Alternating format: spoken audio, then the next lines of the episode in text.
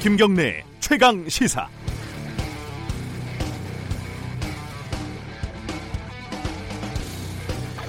지난 20년 사이에 말이에요. 어, 부자들은 담배를 덜 피게 되는데 가난한 사람들은 흡연율이 오히려 늘었다고 합니다.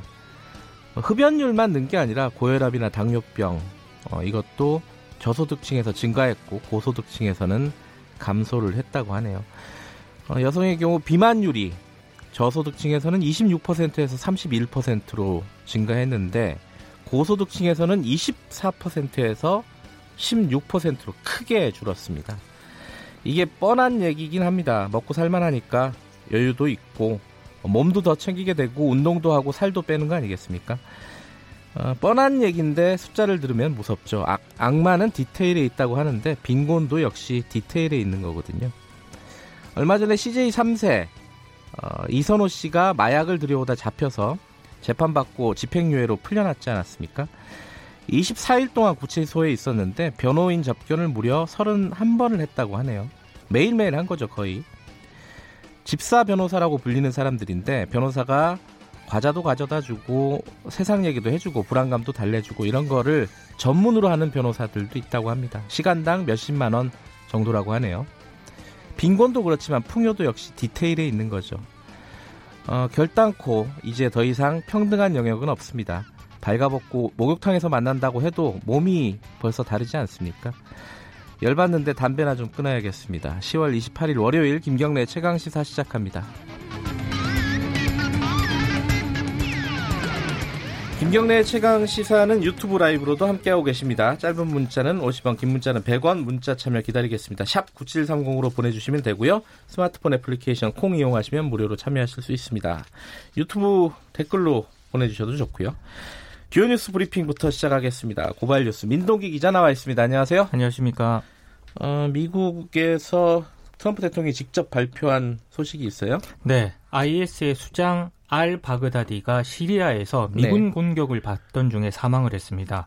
이번 작전을 위해 미군 특수부대를 투입을 했고요. 네. 알 바그다디는 자살조끼를 이용을 해서 스스로 목숨을 끊었습니다. 네. 자신이 그러니까 트럼프 대통령이 직접 백악관 상황실에서 마이크 펜스 부통령 그리고 에스퍼 국방장관 등과 함께 이번 작전을 지켜봤는데요. 네. 알 바그다디가 개처럼 겁쟁이처럼 사망을 했다. 이런 거친 표현을 또 썼습니다.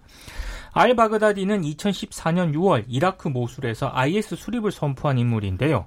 미국은 이 알 바그다디에게 2,500만 달러, 우리 돈으로 약 290억의 현상금을 내걸고 지금까지 좀 쫓아왔습니다. 미국에서 볼 때는 빈라덴하고 같은 급인가 봐요. 그렇습니다. 네, 예. 우리한테는 그렇게 익숙한 인물은 아닌데. 네. 어, 북미 관계 소식 잠깐만 좀 알아보죠. 북한 김영철 노동당 부위원장이 미국이 자기 대통령과 우리 국무위원장의 개인적 친분 관계를 내세워서 시간 끌기를 하면서 올해 말을 넘겨보려고 생각한다면 어리석은 망상이다. 이렇게 얘기를 했습니다. 네.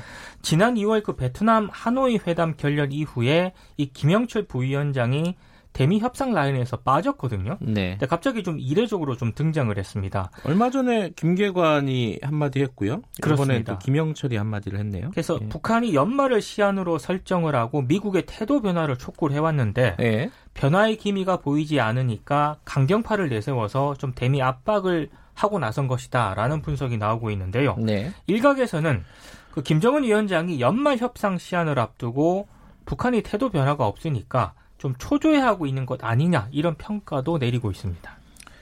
협상의 달인들이라고 하죠 둘 다. 네, 어떻게 될지 좀 지켜봐야 될 것 같습니다. 우리 우리하고도 밀접한 관련이 있는 얘기니까요. 네. 어, 미국 쪽에서 지소미아 관련된 언급이 나왔습니다. 스틸웰 미 국무부 동아시아 태평양 담당 차관보가 다음 달 20일 그 지소미아가 만료가 되거든요. 네. 이 한일 지소미아가 유지될 수 있도록 노력하겠다 이런 얘기를 했습니다. 지난 26일 일본 도쿄 주일 미국 대사관에서 기자회견을 가졌는데요.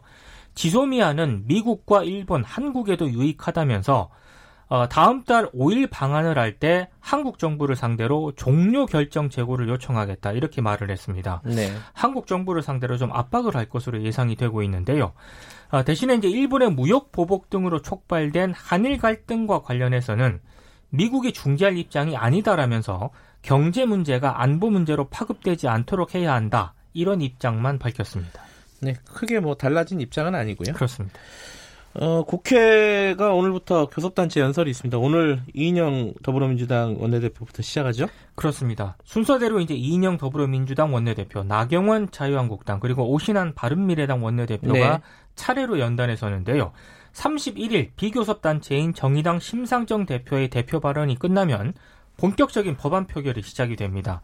최대 관심사는 민주당이 우선 처리를 예고한 공수처 법안과 이에 연계된 선거법 개정안을 둘러싸고 새로운 타협안을 끌어낼 수 있을 것인가 이 여부인데요. 네.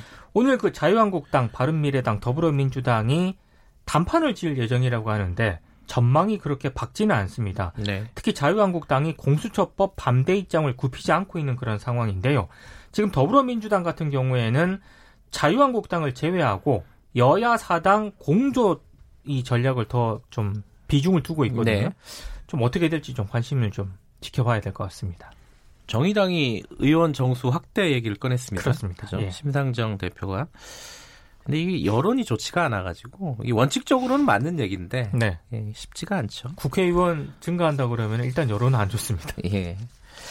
자, 법무부에서 검찰개혁 관련된 여러 가지 조치를 취하지 않았습니까? 네. 그것들이 좀 수정이 된다고요? 일부 이제 수정을 해서 다시 입법 예고를 했습니다. 네. 특히 검사들의 반발이 컸던 장시간 조사 금지 조항이라든가 아, 중요 사건 수사 개시 전에 관할 고등검찰청 검사장에 대한 보고 점검 조항 등을 수정하거나 삭제를 했는데요. 네. 장시간 조사 금지 조항은 휴식, 대기 조서, 열람 시간을 포함해서 1회 총 조사 시간은 12시간을 넘을 수 없도록 처음에 규정을 했거든요. 네. 그리고 식사 및 휴식 시간을 뺀 나머지 조사 시간도 8시간을 초과할 수 없도록 했습니다. 근데 장시간 조서 열람이 검찰 수사를 무력화하는 수단으로 악용될 수 있다. 이런 우려가 제기가 됐기 때문에 네. 법무부가 장시간 조사 금지에서 제한으로 일단 용어를 바꿨고요. 네. 조서 열람 시간도 총 조서 시간에서 제외할 수 있다는 단서를 추가를 했습니다. 그리고 중요 범죄 수사를 개시를 할 때 고등검사장에게 보고하도록 한 규정을 삭제를 했습니다. 네. 수사 지휘권의 주체를 검찰총장으로 명기한 검찰청법과 충돌한다는 법조계 지적을 받아들인 것으로 풀이가 되고 있고요. 네. 별건 수사와 수사 장기화란 용어도 이 제정안에서는 부당한 수사 방식 제한으로 또 변경을 했습니다. 이걸 또 어떻게 봐야 될지 모르겠네요. 그러니까 검사들의 반발을 예. 좀 법무부가 수용을 한 것으로 네. 보입니다. 그 애초에 어, 이 현장의 얘기를 잘 못 들었다 이렇게 비판할 수도 있고 네. 검사들이 저항한다 이렇게 볼 수도 있고요. 그렇습니다. 양쪽 면이 다 있는 것 같은데 조국 장관이 전 장관이 어, 이번 주에 소환될 것으로 예상이 되죠. 언론들이 이렇게 지금 예상을 네. 하고 있습니다. 이르면 이번 주 중으로 조국 전 장관을 불러서 조사하겠다는 그런 방침인데요. 일단 비공개로 이뤄질 가능성이 높습니다.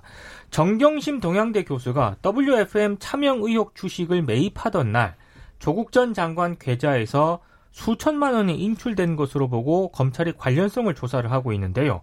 일단 조국 전 장관은 해당 의혹을 전면 부인을 하고 있습니다. 네. 그리고 검찰이 어제 정경심 교수를 다시 검찰로 불러서 조사를 했습니다. 구속된 뒤에 두 번째 검찰 조사인데요. 그리고 검찰은 한 차례 기각된 조국 전 장관 동생에 대한 구속영장을 다시 청구할 것으로 보입니다. 네. 오늘 이명박 전 대통령이 재판에 선다고요? 그 원세훈 전 국정원장 재판에 증인으로 나옵니다. 아, 예. 국정원 특수활동비 뇌물에 대해 뇌물 의혹에 대해서 비공개 증언할 그럴 예정인데요. 네. 원세훈 전 국정원장은 2010년과 2011년 사이에 이명박 전 대통령에게 김백준 전 청와대 총무기획관을 통해서 2억 원을 그리고 김희중 전 청와대 제1부속실장을 통해서 10만 달러의 특수활동비를 전달한 혐의로 지금 재판을 받고 있거든요. 네. 이 해당 공소 사실은 이명박 전 대통령의 1심에서도 적용이 돼서 유죄로 인정이 됐습니다. 근데 이명박 전 대통령과 원세훈 전 원장 쪽에서는 이 같은 혐의를 계속 부인을 하고 있는 상황입니다. 알겠습니다. 오늘 여기까지 듣겠습니다. 고맙습니다. 고맙습니다. 뉴스 브리핑 고발 뉴스 민동기 기자였습니다. 김경래 최강 시사 듣고 계신 지금 시각은 7시 35분 향해 가고 있습니다.